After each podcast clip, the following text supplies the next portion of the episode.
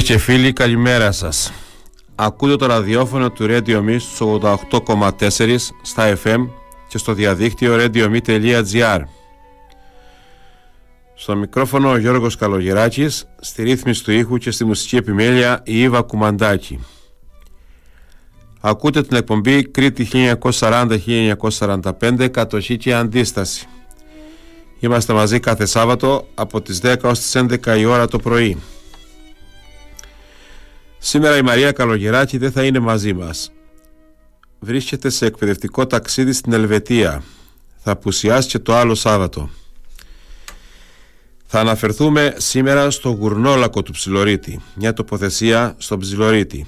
Εκεί που στις 3 και 5 Σεπτεμβρίου 1943 γράφτηκε με το αίμα 32 πατριωτών ένα ακόμη από τα ανοσιουργήματα του τακτικού γερμανικού στρατού της Βέρμαχτ.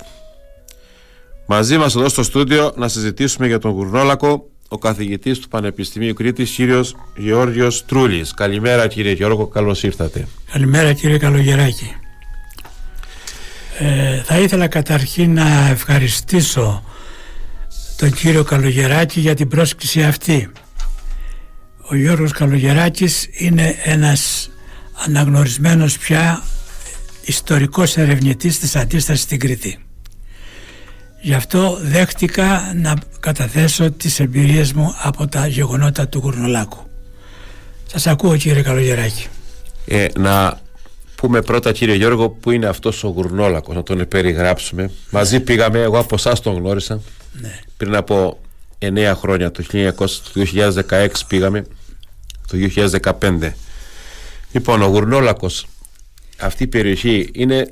Είναι ένα βήθισμα στις ανατολικές υπόρειες του Ψιλορίτη που πραγματικά μοιάζει με τον πάτο ενός καζανιού έτσι σαν καζάνι είναι ένας λάκκος. Είναι όμως κατάφυτος από άγριες αχλαδιές κουμαριές και την άνοιξη είναι ολάνθιστος. Εκεί οδήγησαν οι Γερμανοί τους 32 που θα πούμε παρακάτω ναι. ε, βοσκούς από τα χωριά του Μιλοποτάμου και τους εκτέλεσαν. Αυτό, αυτή η περιοχή ανήκει στα χωριά σας, έτσι, στα λιβάδια στους, ναι, Άγιο, ανήκει και στα λιβάδια, ανήκει στα λιβάδια, είναι στο ορεινό, στον ορεινό, ορεινή περιοχή των λιβαδίων. Λοιπόν, ναι. να πούμε δύο λόγια πρώτα για το ιστορικό περίγραμμα, το γιατί έγινε αυτό που έγινε εκεί και μετά θα συζητήσουμε κύριε Γιώργο. Λοιπόν, ο Γερμανός λοιπόν διοικητής Κρήτης στρατηγός Ανδρέ κατέστησε τον ορεινό όγκο του Ψιλορίτη νεκρή ζώνη με διαταγή του στις 11 Ιουνίου 1942. Και ο επόμενος αντικαταστάτης ο διοικητής Μπρόγερ συνέχισε με νέα διαταγή να κηρύξει πάλι την ορεινή περιοχή του Ψιλορίτη νεκρή ζώνη. Χαρακτήρισαν και οι δύο Γερμανοί στρατηγοί στις διαταγέ τους τις περιοχές αυτές του ψιλορίτη ληστοκρατούμενες. Σε παρένθεση. Οι κτηνοτρόποι έπρεπε να τις εγκαταλείψουν με τα κοπάδια τους. Οι γερμανικές κατοχικές αρχές οδηγούσαν με αυτόν τον τρόπο τις οικογένειες των ορεινών χωριών στη φτώχεια, την πείνα και την ανέχεια. Τον Αύγουστο του 1943, για δεύτερη φορά, η πρώτη ήταν τον Ιούλιο του 1943, ο διοικητής του φρουρίου Κρήτης στρατηγός Μπρούνο Όσβαλτ Μπρόγερ διέταξε τους αξιωματικούς του να ανεβούν με γερμανικά στρατεύματα στην απαγορευμένη ζώνη του Ψιλορίτη και να συλλάβουν τις ανταρτικές ομάδες του σταθμού Σασυρμάτου και τα μέλη των συμμαχικών αποστολών που διέμεναν εκεί. Την επιχείρηση συντόνισε ο διοικητής της 22η Μεραρχίας με έδρα το Ηράκλειο υποστράτηγος Μίλλερ. Στις 15 λοιπόν Αυγούστου 1943, τότε ξεκινάει η ιστορία που θα διηγηθούμε σήμερα, η Γερμανία από τρία διαφορετικά σημεία ανόδου πραγματοποίησαν την κύκλωση του Ψιλορίτη. Από το Ηράκλειο, Ζαρό και Βορίζα, το Ρέθινο και την επαρχία Μαρίου. Μαζί με τους Γερμανούς βρέθηκε στο Ψιλορίτη και ο αιμοσταγής προδότης Νικόλαος Μαγιάσης. Στο Ψιλορίτη οι Γερμανοί παρέμειναν ως το πρώτο δεκαήμερο του Σεπτεμβρίου. Ένα τμήμα του γερμανικού στρατού κινήθηκε από τη Μονή Αρκαδίου στο Ψιλορίτη με εντολή να εξερευνήσει την τοποθεσία Αραβάνες, και να κατευθυνθεί στη συνέχεια στο οροπέδιο της Νίδας. Στην ορεινή περιοχή του χωριού Αυδελάς Μιλοποτάμου, την Παρασκευή 3 Σεπτεμβρίου 1943, έπεσαν στα χέρια των Γερμανών 12 ακτινοτρόφοι και δύο παιδιά. Ο Γιάννης Λαμπρινός από τον Αυδελά και ο Μιχάλης Πρινάρης από τους Αυδανίτες. Οι κτηνοτρόφοι ήταν έξω από το χωριό Αυδελάς, δύο από τον Άγιο Μάμα, τρεις από την Κάλυβο και ένας από τους Αυδανίτες. Οι Γερμανοί τους πήραν μαζί τους στις 3 του Σεπτέμβρη. Την επόμενη μέρα, Σάββατο 4 Σεπτεμβρίου 1943, τους οδήγησαν στην περιοχή Γουρνόλακος.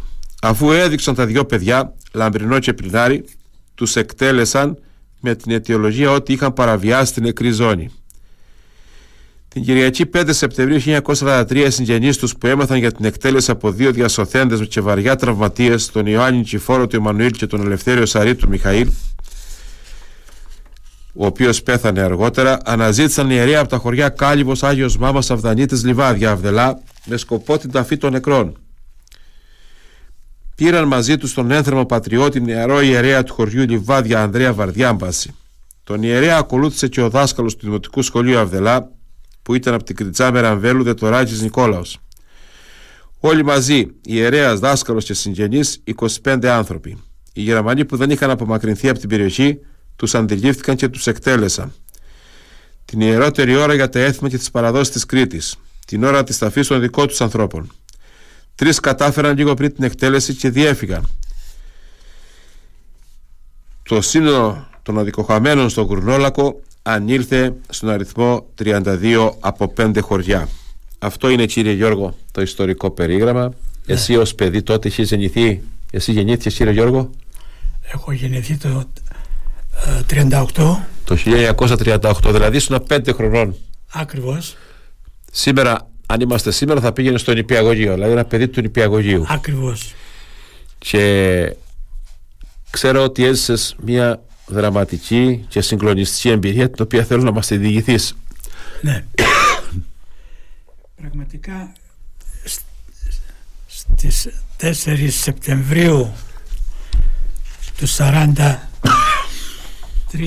ήμουνα 5 ετών και όσο μπορεί να είναι αξιόπιστη η μνήμη ενός νηπίου θυμάμαι ότι ήμουνα στην εκκλησία στο ψαλτήρι ήταν ο παππούς μου, ο Γεώργιος Βαρδιάμπασης, δάσκαλος συνταξιούχου και εγώ βρισκόμουν δίπλα του. Ιερουργούσε ο γιος του, ο παπά Ανδρέας Βαρδιάμπασης. Η εκκλησία ήταν προς το τέλος. Όταν είδαν στην είσοδο του ναού να εισέρχονται δύο μαυροφορεμένοι άνδρες φορώντας το μαντίλι στο κεφάλι όχι όπως το βάζουμε σαν στεφάνι στη κόμη αλλά γύρω από το πρόσωπο όπως το βάζουν οι πικραμένες μάνες της Κρήτης. Και ήρθαν στο Στασίδι που ήταν ο παππούς. Κάτι του είπαν ταράχτηκε ο παππούς τους είπε κάτι και εισήλθαν στο ιερό από τη δεύτερη πύλη του τέμπλου αμέσως ο παπάς εμφανίστηκε στην ωραία πύλη ταραγμένος και κάλεσε τον κόσμο να πάρει αντίδερο βιαστικά. Το εκκλησίασμα είχε αναστατωθεί. Έγινε η απόλυση, διαλύθηκε το εκκλησίασμα, εγώ ακολούθησα τη μάνα μου για το σπίτι η οποία στο δρόμο κλαίγοντας μυρολογούσε τον αδερφό της. Προαισθανόμενη το τι πιθανόν θα συνέβαινε. Αυτή είναι η ανάμνησή μου κύριε Καλογεράκη από την εμπειρία του ναού εντός της εκκλησίας. Ο παπάς λοιπόν ο θείος σας τελικά είναι αυτός που πήγε να κυδέψει τους νεκρούς. Τι έγινε λοιπόν ναι. Όχι θέλω να μου πείτε αυτός ο παπάς ο ιερέας ο θείος σας ο οποίος δέχτηκε να πάει να κάνει αυτή την λειτουργία της ταφής φαντάζομαι ότι θα ήταν μεγαλωμένος με, τα, με, πατριωτικά, με τις πατριωτικές ιδέες της αγάπης της Ελλάδας Όντας γιος δασκάλου που όπως θα δούμε παρακάτω ο ίδιος ο δάσκαλος ήταν ένας φλογερός πατριώτης των Βαλκανικών πολέμων είχε γαλουσιθεί με τα ιδανικά της πατρίδας και της θρησκείας και ουδεμία στιγμή δίλιασε να, να πάει και να θάψει τους νεκρούς. Ήταν σε ηλικία 38 ετών, είχε δύο κοριτσάκια, το ένα πέντε και το άλλο τριών ετών, τρία χρόνια είχε χειροτονηθεί και παρά τα αυτά δέχτηκε πρόθυμα να πάει να τελέσει το ιερό του χρέος της ταφής των δολοφονημένων. Ναι, όπως και ο δάσκαλος του Αβδελά, ο οποίος πήγε επειδή ακριβώς στο σχολείο του είχε παιδιά των δολοφονηθέντων Αβδελιανών. Τον πρώτη εκτέλεση. Η πρώτη είπαμε ότι έγινε στις 4 Σεπτεμβρίου και η επόμενη που ακολούθησε στις 5 Σεπτεμβρίου. Η σύλληψη όμως έγινε στις 3 Σεπτεμβρίου. Λοιπόν, είναι λοιπόν κυρία Ήβα ένας μουσικός που λέγεται Ηλία Ζούτσος από την μάνα του στο επώνυμο Πανταλού. Η μάνα του λοιπόν Πανταλού Ηλία Ζούτσος ο μουσικός από τον Αυδελά ο οποίος έφτιαξε ένα ριζίτικο ένα νεοριζίτικο για αυτή την εκτέλεση. Μπορούμε να τα ακούσουμε. Χωριό μου, χωριό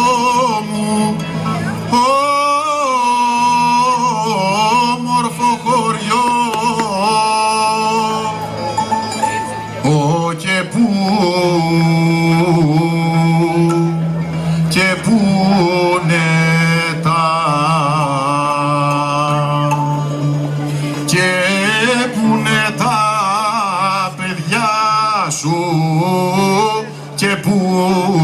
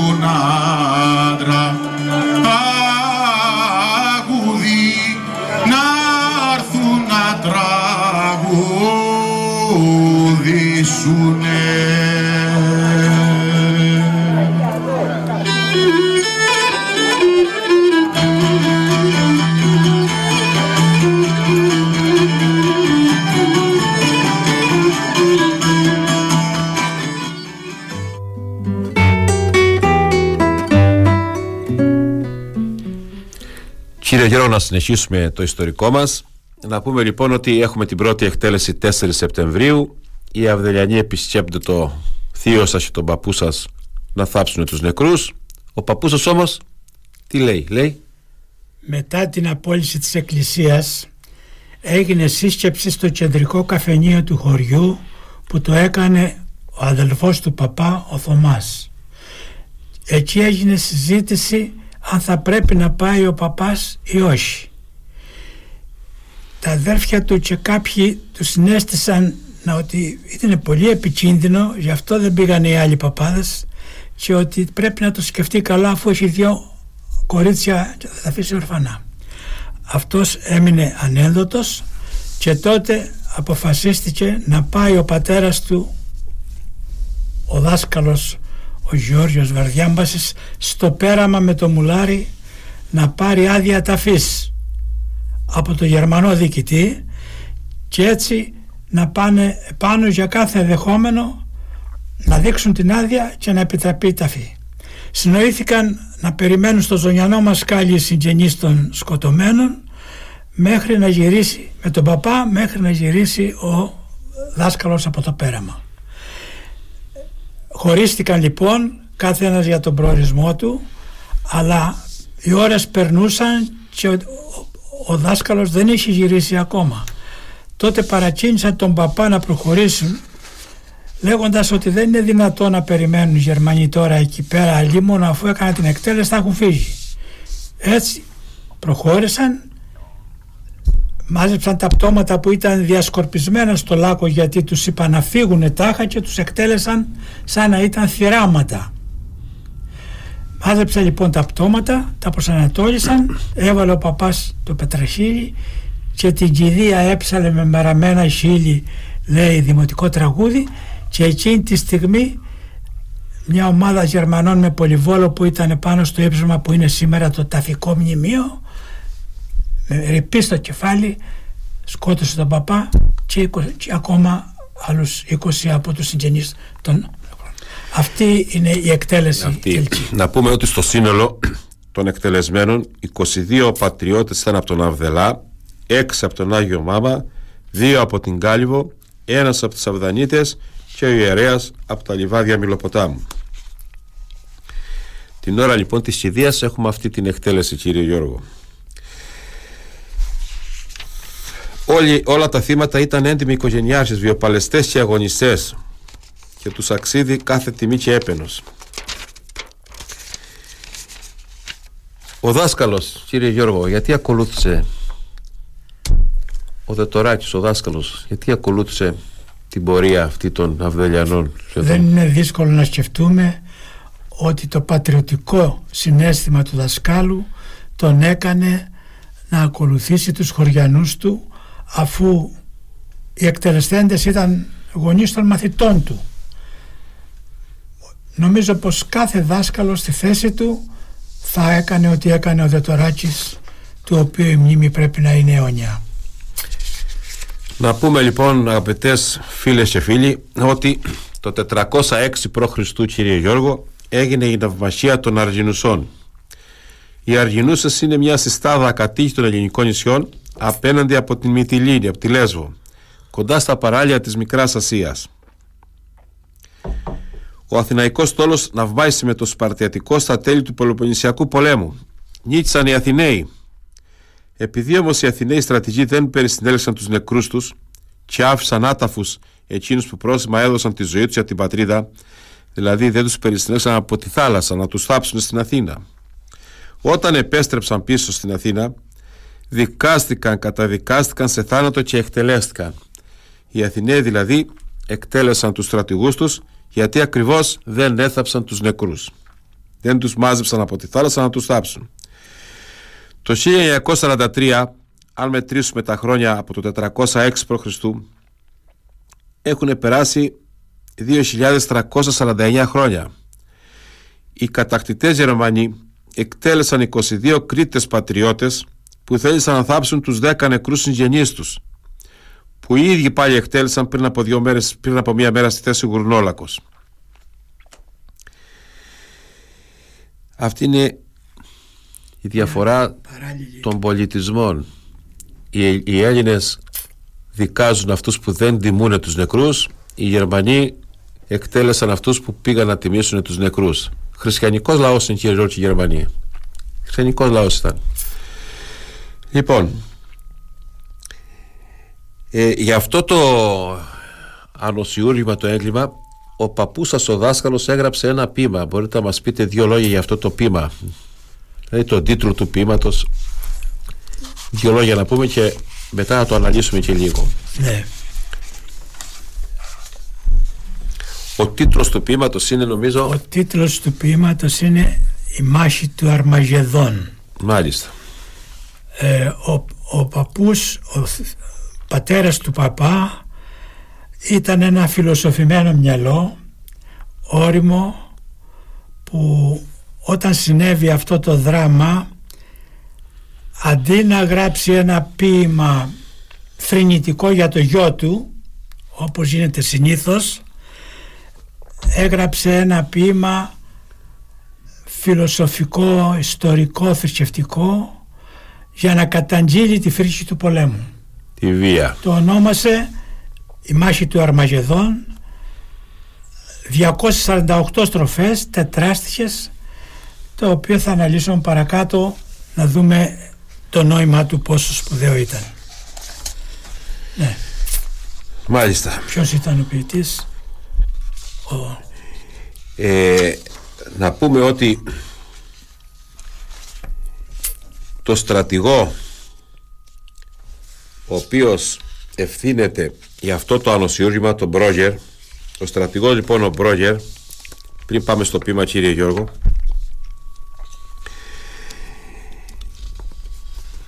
ήταν διοικητής του Φρουρίου Κρήτης από τις 11 Ιανουαρίου 1943 έως τις 19 Ιουλίου 1944 ο μακροβιότερος στρατηγός Κατά παράδοξο τρόπο λοιπόν σε αυτό το στρατηγό δεν αποδόθηκε κατηγορία για τις εκτελέσεις του Γουρνόλακου. Στη διάρκεια της κατοχής αποκτηστικά υπεύθυνοι για ό,τι συνέβαινε ήταν οι Γερμανοί διοικητές της Κρήτης. Αυτοί είχαν το πρόσταγμα και αυτοί έδαν τις εντολές. Ο Μπρόγερ μαζί με τον στρατηγό Μίλλερ πέρασε από στρατοδικείο, ειδικό στρατοδικείο εκματιών πολέμου στην Ελλάδα που τον καταδίκασε σε θάνατο. Η απόφαση του δικαστηρίου του στρατοδικείου είναι ότι ο Μπρόγερ ευθύνεται για τις εκτελέσεις σε 33 χωριά της Κρήτης, στα Παλαία Ρούματα, στις Καλάθενες, σε πέντε άλλα χωριά της επαρχίας Τσισάμου, στο Άνω Μέρος Αμαρίου, στο Γερακάρι, στην Κρία Βρύση, στο Γουργούθι Καρδάκι, Τριγές Βρύσες Μιλέ, Γδόσια, Πεύκος, Μπουρνιές, Μονή, Άνω Βιάνου, Μύθι Ιεράπετρας, Κεφαλοβρύση, Ρίζα Ιεράπετρας, Κρεβατάς, Μύρτος, Αμυράς, Σικολόγος, Άγιος Βασίλειος, Καλάμι, Ψαρή Φοράδα, Βαχός, Μάλες, Σίμη και Χριστός, χωριό Χριστός. Αυτό είναι στην απόφαση του στρατοδικείου εγκληματιών πολέμου. Για αυτά τα χωριά και για αυτές τις εκτελέσεις ο Μπρόγερ καταδικάστηκε σε θάνατο. Επίσης η απόφαση λέει ότι θεωρήθηκε υπεύθυνος για την περιπόληση και καταστροφή των παρακάτω 21 χωριών. Γδόσια, Κεφαλοβρύση, Πεύκος, κάτω Σίμη, Κρεβατάς, Οικολόγος, Μουρνιέ, Μπύρτος, Καλάμι, Λίμνη, Έλος, Φλόρια, Κούνενη, Γουργούθη, Καρδάκι, Δρυγές, Βρύσες, Σμιλέ, Άνω Μέρος, Γερακάρι και Κρύα Βρύση. Και με έκπληξη λοιπόν διαπιστώνουμε εμείς που μελετούμε τα γεγονότα της Κρήτης, της κατοχής και της αντίστασης ότι το έγκλημα του Γουρνόλακου στην απόφαση καταδίκης σε θάνατο του Μπρόγερ απουσιάζει. Γιατί απουσιάζει άραγε; Τα 32 θύματα στο γορνόλακο του Ψιλορίτη δεν υπάρχουν στο κατηγορητήριο παρά τη μαρτυρία του καπετάν Πετρακογιώρης στο στρατοδικείο. Βρέθηκε ο Πετρακογιώρης και δήλωσε αυτό το έγκλημα. Γιατί; Είναι ένα ακόμη ανεξόφλητο χρέος της ελληνικής πολιτείας. Ο άνθρωπος που κάτω από τις διαταγές του εκτελέστηκαν 32 μιλοποταμίτες δεν δικάστηκε και δεν το αποδόθηκε ποτέ καμία κατηγορία για αυτό το έγκλημα. Κυρία Ήβα, να ακούσουμε ένα τραγούδι να πάμε να ακούσουμε. Να ακούσουμε λοιπόν ακόμα ένα τραγούδι από την εκπληκτική τραγουδίστρια τη Μαρινέλα με τίτλο «Μάνα μου κρύψε το σπαθί». Radio Me 88,4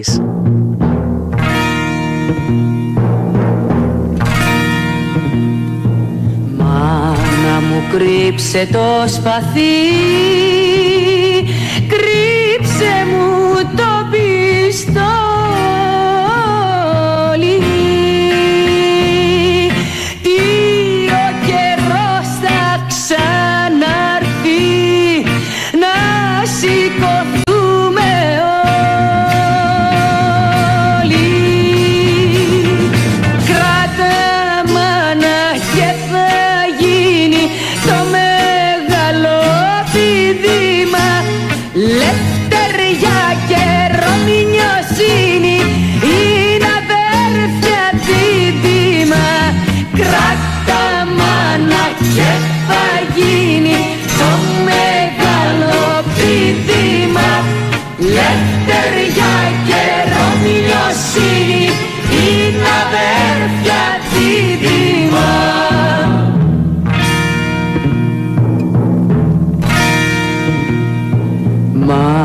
μου κρύψε τη στολή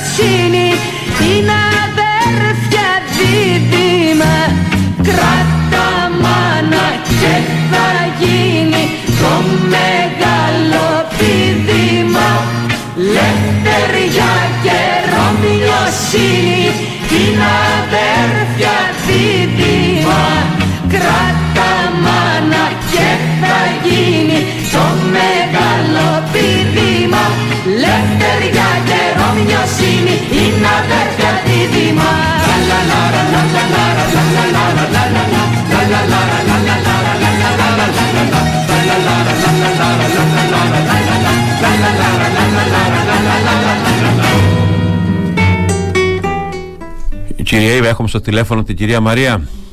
Κυρία Μαρία, καλημέρα σας. Καλημέρα σας. Να πω ότι στο τηλέφωνο είναι η κυρία Μαρία Λαμπρινού που οι Γερμανοί εκτέλεσαν στο Γουρνόλακο τον παππού της Λαμπρινό επαμεινώντα του Σταύρου. Έτσι Μαρία; Ναι. Να πούμε και στους ακροατές, να πούμε και σε όλους, σε όλο τον κόσμο ότι στην Κρήτη γενικά δεν υπάρχει καμία οικογένεια που να μην έχει ένα θύμα από την περίοδο της κατοχής πρώτου, δεύτερου ή τρίτου βαθμού συγγενείας. Όλες οι οικογένειες είχαν από κάποιο θύμα. Λοιπόν κυρία Μαρία είστε από τον Αυδελάης έτσι δεν είναι; Ναι. Το χωριό που έχασε 21 παλικάρια και το δάσκαλο του χωριού ναι. τον Δετοράκη. Νομίζω ότι υπάρχει στο χωριό σας μια γειτονιά που δεξιά και αριστερά υπάρχουν σπίτια τα οποία δεν ξανά άνοιξαν από εκείνη την εκτέλεση και μετά; Ναι, εγώ καταρχήν να σας ευχαριστήσω που κάνετε αυτό το αφιέρωμα στο χωριό μου και να σας πω και αυτό που μου λέτε ότι ναι, είναι αυτά, ότι αυτά τα σπίτια, αυτό το παλικαριό δεν άνοιξαν ποτέ. Τώρα βέβαια αν πάμε είναι ρήπια. Ερήπια. Ναι. Ναι, να πούμε στον κόσμο Έχουμε ότι κατεδαφιστεί. ο Αυδελάς εκείνα τα χρόνια, το 1943 δεν είμαστε ακόμη έτοιμοι να πούμε τον αριθμό αλλά περίπου θα είχε γύρω στους 150 κατοίκους έτσι δεν είναι κυρία Μαρία; Ναι, μπορεί να ήταν και λιγότεροι. και λιγότεροι Περίπου σε αυτούς εκεί, λοιπόν ναι. στους κατοίκους εάν αφαιρέσουμε 21 παλικάρια που είχαν οικογένειες, παιδιά στο σχολείο δηλαδή βλέπουμε ότι το χωριό σχεδόν ερήμος έτσι δεν είναι; Ναι, ναι, ναι, ναι. Οι μεσοχωριά τώρα είναι όλοι ρηπωμένοι. ο παππούς σας τι σας έλεγε η γιαγιά σας για τον παππού σας; Τι σας έλεγε; Ο παππού, ναι, ο παππούς μου βασικά εμένα είχε πάει, είχε λάβει μέσα στο Λατζιμά στη μάχη της Κρήτης. Α, ήταν στο Λατζιμά Ναι, είχε πάει στο Λατζιμά ο παππούς. ναι, ναι.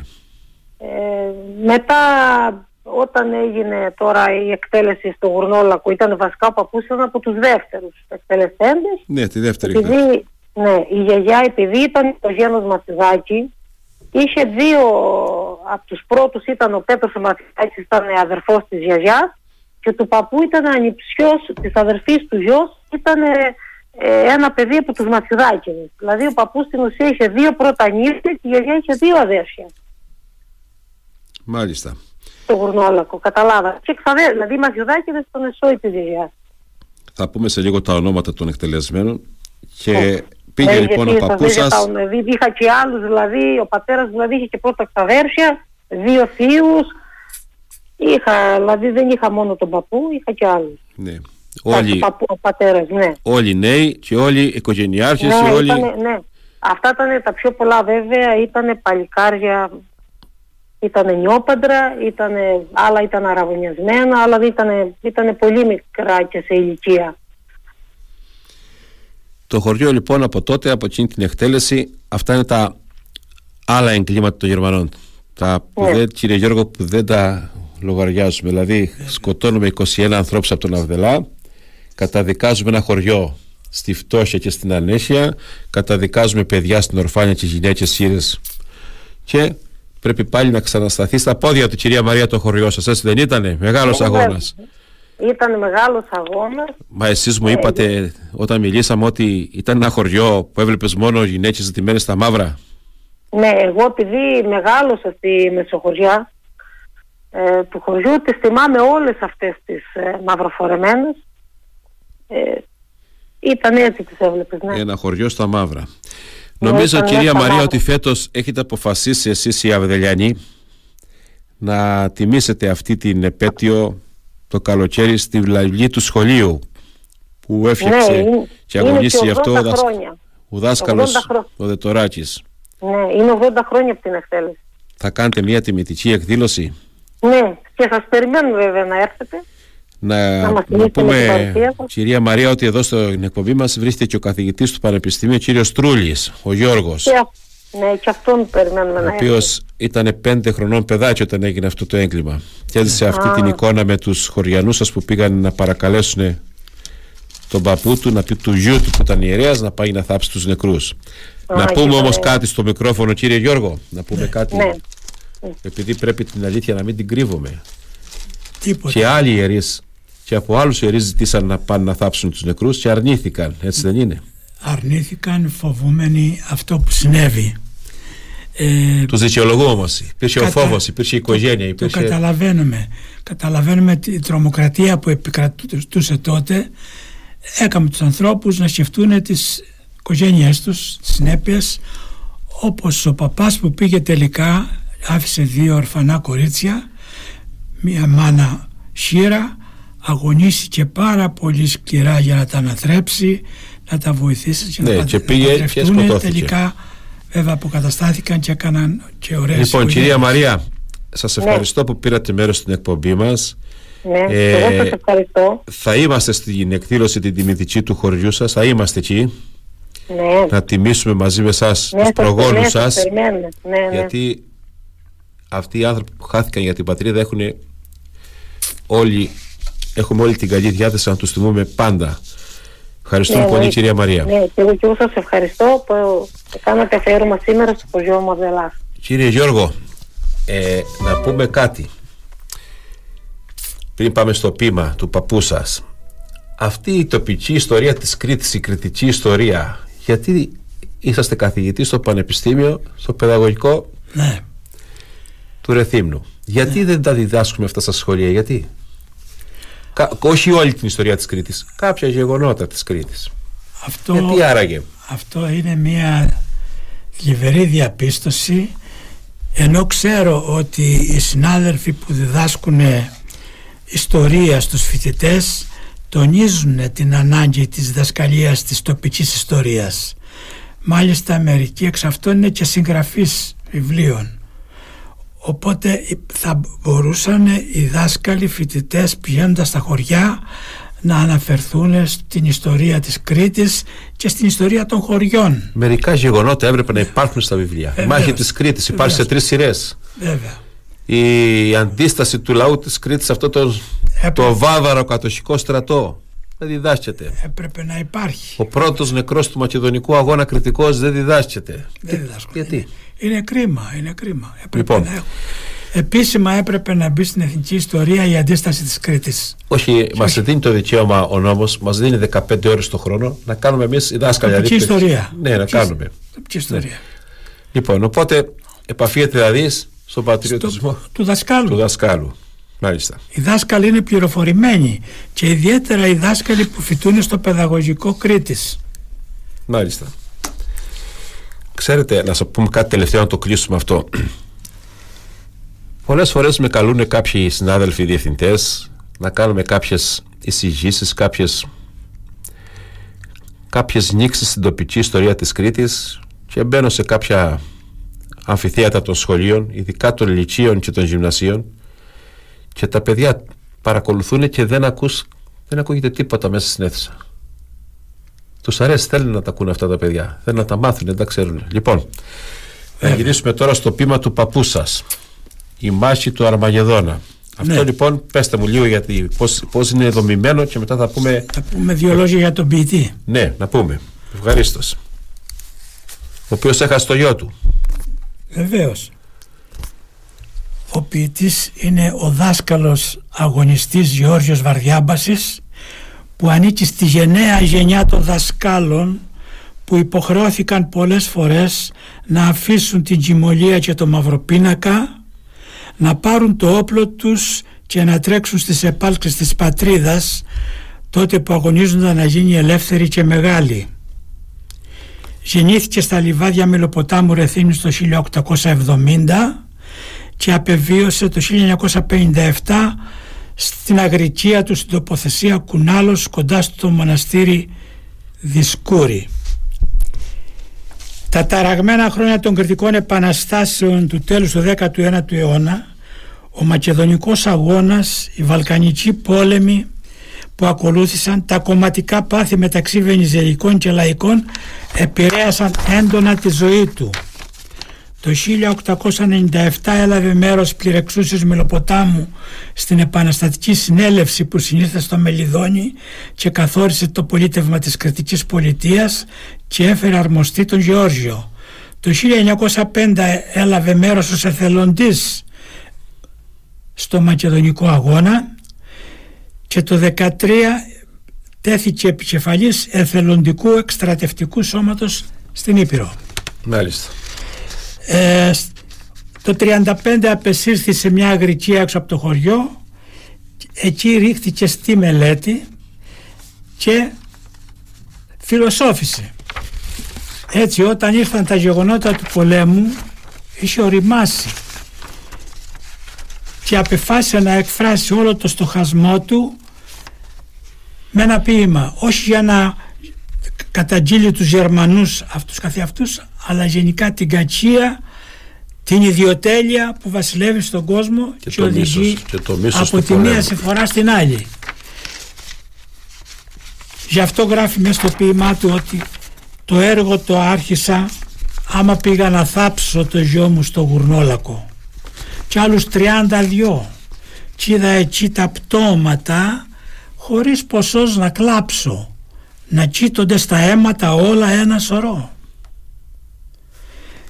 Και αλλού προφητικά γράφει για την πυρηνική καταστροφή της Ιαπωνίας Χειροσύμα και Ναγκασάκη και αυτό που σήμερα που λέει σε, ένα, σε μια στροφή η μάχη του Αρμαγεδόν θα ρίξει τόσο θιάφη πυρηνική ενέργεια που όσοι θα απομείνουν από την καταστροφή θα έχουν πιο πολύτιμο από όλο το χρυσάφι το συνεργάτη άνθρωπο για συναναστροφή. Και τώρα πάμε να φτάσουμε σε αυτή πάλι την κατάσταση. Λοιπόν. Το να... ποίημα λοιπόν αυτό χωρίζεται σε 12 ενότητες το έχω χωρίσει εγώ που το εξέδωσα το 1910 το επιμελήθηκα εγώ και το εξέδωσε ο Δήμος το 2010 το 2010 το χώρισα σε 12 ενότητες από το οποίο θα πούμε μερικές ιδέες Ωραία. και τους στίχους με τους οποίους Ωραία. ο ποιητής θα πούμε, τραγουδεί την αλλά ιδέα. πριν πούμε τις ιδέες και τους στίχους να πούμε κύριε Γιώργο ότι αυτό το πείμα γράφτηκε για τους ανθρώπους που θα διαβάσουμε εδώ. Μάλιστα. Δηλαδή γράφτηκε εκτός από το ότι να προβάλλει την ειρήνη για τα 32 θύματα Μαθιουδάκης Πέτρος του Δημητρίου, Μαθιουδάκης Ιώργιος του Παναγιώτου, Μαθιουδάκης Ιωάννης του Παναγιώτου, Πανταλός Ιωάννης του Ανδρέα, Πανταλός Πέτρος του Ανδρέα, Μιχελουδάκης Ανδρέας του Αντωνίου, Μιχελουδάκης Γεώργιος του Κυριάκου, Μιχελουδάκης Καράλαμπος του Γεωργίου, Μιχελουδάκης Εμμανουήλ του Γεωργίου, Μιχελουδάκης Γεώργιος του Εμμανουήλ, Μιχελουδάκης Αντώνιος του Κυριάκου, Μαθιουδάκης Μιχαήλ του Γεωργίου, Μαθιουδάκης Εμμανουήλ του Γεωργίου, Μαθιουδάκης Ιωάννης του Δημητρίου, Πανταλός Γεώργιος του Χρήστου, Πανταλός Γεώργιος του Εμμανουήλ, Καλέργης Ιωάννης του Ιωάννου, Λαμπερνός Επαμεινώντας του Σταύρου, Καλαϊτζάης Ανδρέας Φραγκεδάτης Ιωάννης και Μιχαλογεννάτης Ιωάννης αυτοί είναι οι πατριώτες από τον Αβδελά. Μαζί με αυτούς ο, ο δάσκαλος του χωριού του Δημοτικού Σχολείου Αβδελά Δετοράτης Νικόλαος του Κωνσταντίνου από την Κριτσά Μεραμβέλου από τον Άγιο Μάμα Ζαχαράτης Μιχαήλ του Αντωνίου Ορφανός Γρηγόρης του Γεωργίου Μανουράς Κωνσταντίνος του Παντελή Ρουσάκης Ιωάννης του Μιχαήλ Σερλής Κυριάκος του Γεωργίου και Σαρής Ελευθέριος του Μιχαήλ. Από την Κάλυβο, Παραγιουδάτης Ιωάννης του Κωνσταντίνου, Κοζερώνης Χαράλαμπος του Μιχαήλ. από τους Αυδανίτες Πρινάρες ή Πριναράτης Νικόλαος του Μιχαήλ και από τα λιβάδια όπως είπαμε ο ιερέας Βαρδιάμπας Ανδρέας του Γεωργίου. Κύριε Γιώργο, πάμε λοιπόν στην πρώτη... Για, τον, για το γιο του λοιπόν ο δάσκαλος έγραψε ένα επίγραμμα ναι. για το μνημείο του που λέει τα εξής ο Παπανδρέας Βαρδιάμπασης επίκλην δηλαδή επωνομαζόμενος έπεσε Μάρτης και άλλοι 20 Κρήτες μιλάει για την ημέρα που ήταν ο ίδιος που ναι, δολοφονήθηκε. ναι. του Γουρνολάκου το φρύδι έχουν τσίτιν. Εκεί κοιμούνται τρεις μάκαρες ακρίτες. Στα 1943 Γερμανοί ήταν αυτοί που τους σκοτώσαν την ώρα που ετέλουν κηδείαν γιάλους μα να την τελειώσουν δεν αποσώσαν. Τους κράζει η Εκκλησία μάρτυρας μεγάλους του Σεπτεμβρίου της 5 μία χωρία είναι το επίγραμμα που συμπυκνώνει την ιστορία του Κορνολάκου Πάμε λοιπόν τώρα να πούμε δύο λόγια για το πείμα. Πρώτη λοιπόν ιδέα έχετε πει εσείς, η επικράτηση του Μαμονά. Ο ποιητής λοιπόν διαπιστώνει με οδύνη ότι το κακό με τη μορφή του ιδιοτέλειας ο Μαμονά έχει επικρατήσει σε βάρος του καλού, της αγάπης. Οι λαοί έχουν παραλογίσει. Ο εγωισμός κυριαρχεί. Με στίχους. Ο ήλιος σκοτίστηκε δια κακό σημάδι. Το έρευος εσκέπασε ολόκληρη τη γη Όλη η ανθρωπότητα παλέει στο σκοτάδι. Το φως και η αλήθεια το έβαλαν στη φυγή. Είμαστε στο 43. Ναι. Ο ήλιος είναι ο Χριστός που σύνει φως στον κόσμο. Μα εκείνο τον εκρύψανε τα ψεύδημα μονά. Και δεν υπάρχει λογικό έστω και ένα μόνο να μην εσυσκοτίστηκε από αυτόν τον σατανά. Να συνεργάζονται οι λαοί νύχτα και την ημέρα, να κάνουν έργα θαυμαστά για μια ζωή καλή και ύστερα να τα πετούν επάνω στον αέρα να γίνονται άρανος καπνός. Αυτό είναι πολύ. Σαρκός ψευτοεγωισμός είναι όπου τους φέρνει σε τέτοιες παραπλάνησες και παραλογισμούς. Τους οδηγεί με μάστιγα και όλους μας παραδέρνει σε θάλασσες με κύματα χωρίς λογαριασμούς. Μια άλλη ιδέα. Μια άλλη ιδέα η δεύτερη ιδέα, η τελειότητα της δημιουργίας και η εκτροπή του ανθρώπου από τους σκοπούς της. Ο Θεός δημιούργησε τον κόσμο αληθινό παράδεισο, με αρμονία και τάξη. Ο άνθρωπος είναι η εικόνα του Θεού. Πήρε τη χάρη της δημιουργίας από Αυτόν. Όμως, ο μαμονάς τον παρασύρει στην καταστροφή. Ο πυρηνικός όλεθρος επίκειται, προαισθάνεται ότι ακολούθησε στον Αγκασάκη στη Χειροσύμα στις 6 Αυγούστου 1945 ο ποιητής. Λέει ο ποιητής, πρώτα δημιούργησε παράδεισο τον κόσμο με μια σοφία απέραντη, μεγάλη αρμονιά. Μια σχέση και ένα σκοπό έθεσε σε όλα μόνο χωρίς εναντιότητες και αντίθεση καμιά. Και ύστερα τον έπλασε τον άνθρωπο με χώμα και με αγάπη ανέκφραστη του έδωσε λογικό με ένα φανερό σκοπό να αποτελεί ένα σώμα σε όλη του την εξέλιξη ως είναι φυσικό. Το λογικό που του δώσε είναι αυτός ο ίδιος και προσωποποιήθηκε σε μια λέξη Θεός όλος αγάπη. Άφθαστος στα καλά πιτίδιος για να είναι κάθε άνθρωπος Θεού Πατρός Υιός. Γιατί επαραφρόνησε και κάνει μόνο τρέλες. Το λογικό, που του, το λογικό του το χασε μα θα το ξαναβρει άμα θα βλέπει πτώματα σωρούς σαν τις αρθέλες τότε να έρθει στο λογικό να τον ευρυμπορεί. Η μάχη του Αρμαγεδόν θα ρίξει τόσο θιάφη που όσοι θα απομείνουν από την καταστροφή θα έχουν πιο πολύτιμο από όλο το χρυσάφι το συνεργάτη άνθρωπο για συναστροφή. Μάλιστα. Και πάμε στην ένατη ιδέα που εσείς έχετε, το έχετε μελετήσει στο πείμα. Μόνο η ανιδιοτέλεια και η αγάπη οδηγούν τον άνθρωπο στην ευτυχία. Όλες οι μεγάλες εφευρέσεις έγιναν από καθαρά και ανιδιοτελή πνεύματα. Η ιδιοτέλεια τις μεταβάλλει σε μέσα καταστροφής. Η εκπαίδευση είναι το μέσο για να βρει κάθε άνθρωπο στο δρόμο του. Η χριστιανική αγάπη γνώρισε έντονες αναλαμπές στην αρχαία Ελλάδα, όπως υποδηλώνει ο μύθος του ξένιου Δία του Ηρακλή και το δαιμόνιο του Σοκράτη. Με ειδική εκπαίδευση άπαντες θα γεννούνε ισό επλάστη έκαστος αληθινή σοφή. Τα μυστικά της φύσεως θα αποκαλυφθούν ακόμα και η απόκρυφη του Θείου η σκοπή γιατί ο λόγος του Θεού που είναι σκηνωμένος σε όλη την ανθρωπότητα μονογενήσιος από τα ψεύδημα μονά θα είναι απαλλαγμένος μέσα στο φως της αλήθειας θα είναι ορατός Θεός αναλαμπή του ήταν και ο φίλιος Ξένιος Δίας που πίστευαν οι Έλληνες πατέρας του ουρανούς και ήταν τόσο άφθαστοι στα φιλοξενίας που είχαν στις αιστείες τους του ξένιου βωμούς. Τι να ήταν το δαιμόνιο που μίλησε στο Σοκράτη; Παρά ο λόγος του Θεού που λέμε λογική και του συνώντας δίδασκε σοφία φως γεμάτη γιατί δεν τον υπέταξε σ' όρεξη σαρκική. Μάλιστα κύριε Γιώργο. Και εντέκατη. Ε, να πάμε τώρα και στην εντέκατη ιδέα λοιπόν το όραμα του ποιητή για μια νέα ζωή το όραμά του ο άνθρωπος πρέπει να καταλάβει πως η πηγή της ευτυχίας δεν βρίσκεται στη συσσόρευση πλούτου αλλά στη συναδέλφωση των λαών εάν επικρατήσει η συναδέλφωση των λαών τότε οι κακές ορέξεις θα υποταχτούν στο λογικό οι ανάγκες των ανθρώπων θα ικανοποιηθούν οι άνθρωποι θα εργάζονται ανάλογα με τις κλήσεις και τα ενδιαφέροντά τους εναρμονισμένοι με το κοινό καλό οι ειδικότητες της γεωργίας, της θεραπευτικής, στη βιομηχανία, την τέχνη θα γίνουν άπειρες. Ο άνθρωπος δεν θα εκμεταλλεύεται άνθρωπο. Οι άπειρες ιδιότητες του Θεού θα εκδηλωθούν στους ανθρώπους. Ο παράδεισος θα αφανεί στην κόλαση και οι άνθρωποι θα ζουν σαν παιδιά του Θεού. Ακόμα και ο θάνατος θα νικηθεί, γιατί με την πρόοδο της λογικής θα βρεθεί η αιτία που τον προκαλεί. Τα άτομα θα αμιλώνται να βρουν τις αιτίες της φθοράς. Λέει ο ποιητής, με γράμματα, με συγγραφές, τέχνες και εφημερίδες με ανακαλύψεις φυσικές και άπειρες μηχανές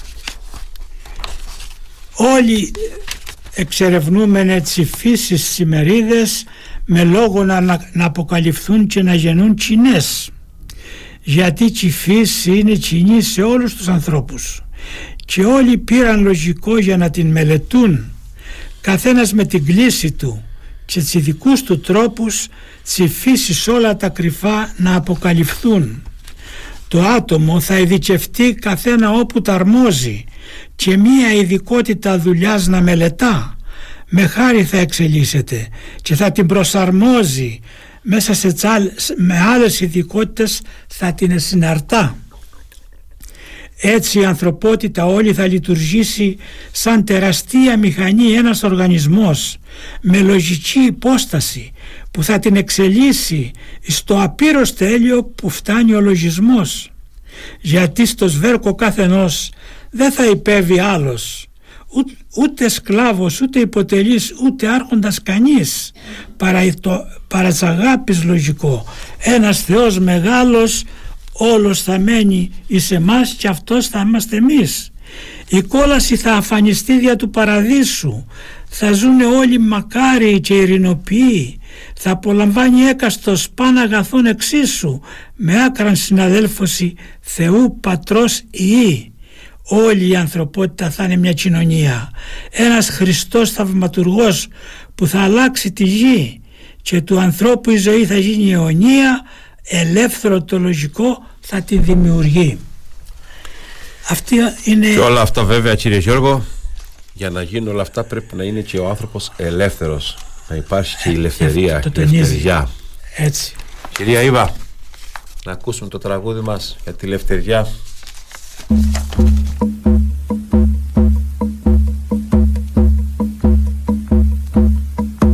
Είδα η φωτιά κι σούβλες έτοιμες κι αυτός ολόρθος στεκεί Πεθαίνει αρνούμενος στο θάνατο και ελευθεριά φωνάζει.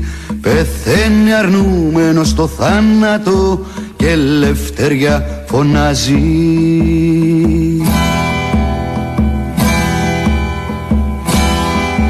Ελευθεριά για σένα χάνομαι μα θα έρθουν πίσω μου άλλοι Ελευθεριά για σένα χάνομαι μα θα έρθουν πίσω μου άλλοι Στρατήγοι μου και τα γόνια μου και θα σε ελευθερώσουν Στρατηγοί μου και τα γόνια μου και θα σε ελευθερώσουν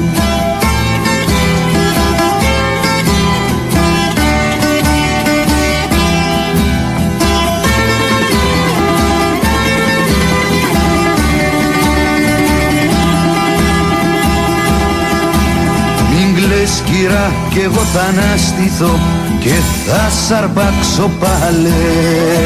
Μην κλαις κυρά κι εγώ θα αναστηθώ και θα σ' αρπάξω πάλι.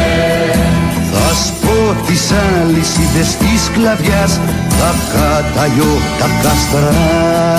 Θα σπώ τις αλυσίδες της σκλαβιάς Θα καταλιώ τα κάστρα. Λίγοι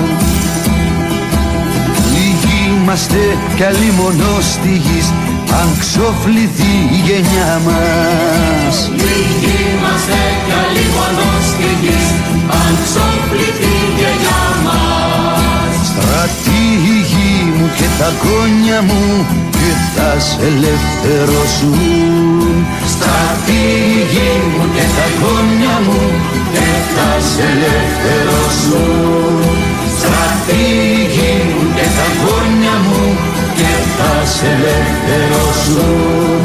Στρατηγοί μου και τα γόνια μου Και θα σε ελευθερώσουν.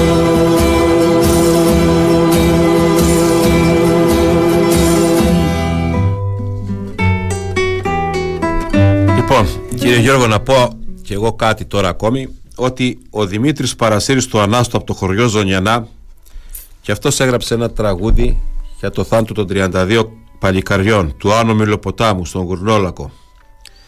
Από το τραγούδι αυτό, το, δεν είναι τραγούδι, είναι ένα στιχούργημα. Θα μου επιτρέψεις να διαβάσω έξι στίχους, έξι στίχους. Ωραία. Λοιπόν, λέει λοιπόν ο Δημήτρης Παρασύρης 22 Αβδελιανοί και έξι Αγιομαμίτες ήσαν και δυο Καλυβιανοί και ένας Πουτσαβδανίτες Πολύσανε στην τέκνη μου και φίλοι και γνωστοί μου και αν κάθομαι και αν περπατώ κλαίτσι η ψυχή μου. Έτσι άτονε και ο παπά Ντρέας που τα λιβάδια που είχε καθήκον ιερό να θάψει παλικάρια. Το καθήκον λοιπόν το ιερό που έχει ο καθένας μας. Όταν σου χτυπήσει η λευτεριά την πόρτα, είναι δύσκολο τι θα πεις; Δύσκολο Τι βέβαια. θα πεις, εκεί φαίνεται από ότι είναι η ψυχή καμωμένη. Από τι είσαι φτιαγμένος, έτσι. Έτσι. Οι αρμοδεσίε που λέει και ο φίλος μου ο Καραγάκη ο Κωστής. Μάλιστα. Αν είναι δυνατές. Λοιπόν, να πούμε, κυρία Ήβα, ότι εδώ, κάπου εδώ, κύριε Γιώργο, φτάσαμε στο τέλος της εκπομπής μας. Ελπίζω να μην σας κουράσαμε εμείς. Καθόλου ευχαριστώ για την πρόσκληση. Θα πούμε στους ακροατές ότι θα είμαστε μαζί το επόμενο Σάββατο. Και μέχρι τότε ας έχετε μια καλή εβδομάδα και εμείς θα τα ξαναπούμε το επόμενο Σάββατο από την ίδια ώρα από τη συχνότητα του Radio Me. Κύριε Γιώργο, Ευχαριστώ, να είστε καλά, καλή συνέχεια στις εκπομπές σας και στην έρευνα που κάνεις. Είσαι άξιος τιμής και δικαιολογημένα το Πανεπιστήμιο Ιωαννίνων σε ανακήρυξε διδάκτορα της ιστορίας. Σε κύριε χαρακτήρα. Γιώργο, και εγώ ευχαριστώ πολύ. Γεια σας αγαπητές φίλες και φίλοι.